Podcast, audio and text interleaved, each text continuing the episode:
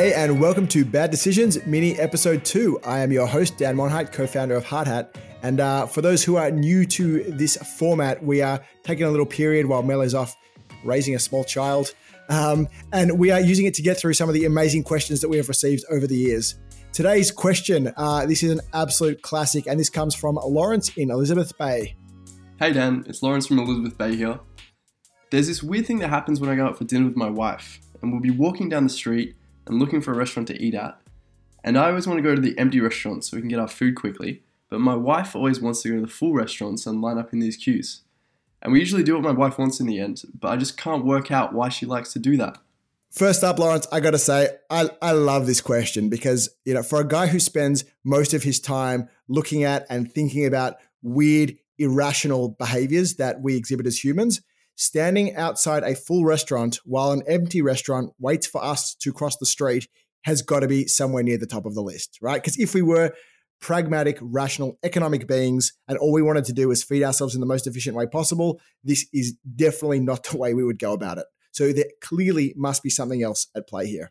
What is at play here is actually one of the most impactful heuristics, I think, in the whole arsenal, and it is something called social proof. And social proof essentially relates to the idea that we are social creatures or herd creatures by design. And if you look at this from a biological, physical level, our brains are literally wired to copy what other people do. So if you think about how we learn to walk or talk as babies, it is not going to the library, it is not watching YouTube, uh, it is looking at grown ups around us and trying to imitate them. And this doesn't stop when we're no longer toddlers. I mean, if you think about the last time you were in a weird, new, uncomfortable environment. So it might have been at a gallery opening or a very fancy restaurant or a religious ceremony where you're not particularly familiar with what's going on. We tend to look around and see what everyone else is doing. And we rightly or wrongly conclude that, well, if that's what everybody else is doing, then that is probably the right, the correct, the appropriate, the safe thing to do. And I should do it as well. Perhaps the most uh, interesting and I would say terrifying research done into social proof comes from Solomon Asch in 1951. And Solomon Asch was you know one of the uh, forefathers, I think, of early behavioral science studies. And he spent a lot of his time researching the ways that people made decisions together versus individually. And he designed this really clever experiment where what he would do is he would bring students into a lab and tell the students that they were there as part of an eye test.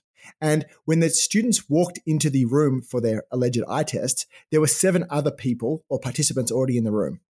Now, the student believed that these people were also here for eye tests. What they didn't know was that these other seven people were actually working for the researchers and they were what we call Confederates. So the student comes in, sits down, and then the researcher explains to them here is how the eye test is going to work. There are going to be 18 rounds of this test.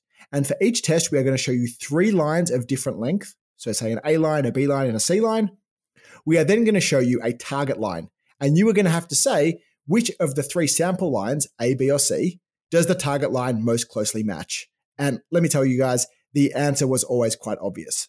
Now, what the student didn't know was that the other seven participants had been instructed that on 12 of the 18 occasions to all give the same wrong answer.